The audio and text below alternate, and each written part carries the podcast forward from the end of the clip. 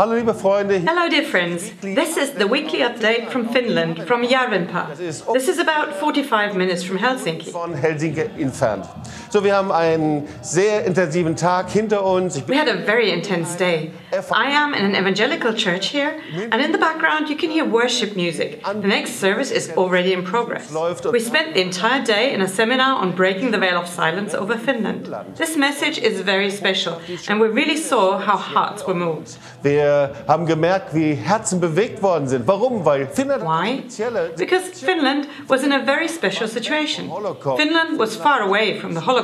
Only, and of course, only 2% of Finnish Jews were deported, so 98% survived. nur acht Juden sind nach Deutschland They say that only eight Jews were deported to Germany. But still, Finland was under a veil of silence concerning the past. As you may know, there had been a cooperation between Germany and Finland, and the Finns were like brothers in arms for the German Wehrmacht. So Finland wasn't occupied, but they fought against Russia together. sondern sie sind äh, zusammen dann gegen Russland gegangen. But then there was the Lapland War that resulted in an armistice between Finland and Russia. In this Lapland War, Finnish cities were destroyed, entire villages were burned down, and also bridges. There were tragic things.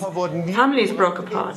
Death and destruction were ever present. There are deep hurts and things that nobody ever talked about. Tod und Zerstörung und da sind ganz tiefe Verletzungen, Dinge, worüber nicht gesprochen wurde. Und ebenso natürlich sind And also, there were the Wehrmacht children, about 1,000 children or more that were born and nobody talks about them. And then the Germans were expelled from Finland, and the soldiers left behind their new families, left behind the relationships, and were never heard of again.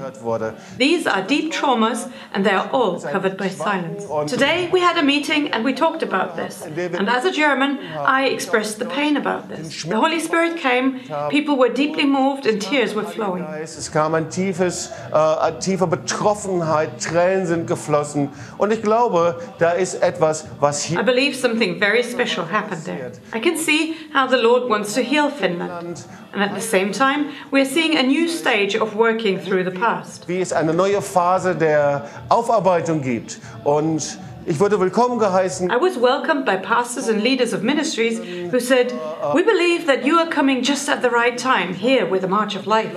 We ended with a forum with probably about 60 participants who were interested in organizing a March of Life. One person stepped forward and said, We want to have a March of Life in Helsinki. Others said, We want to have marches of life in our cities. We want to see the same thing happening everywhere. A statement against Jew hatred and anti Semitism. Ein Statement gegen Judenhass und Antisemitismus. So, hier ist ein bisschen unruhig. There's a lot going on here, but I believe it's worth it. So I'm sending you warm greetings from Finland, and next time I will be back in Tübingen. Wieder, wenn ich See you then, bye bye, and ciao. Ciao.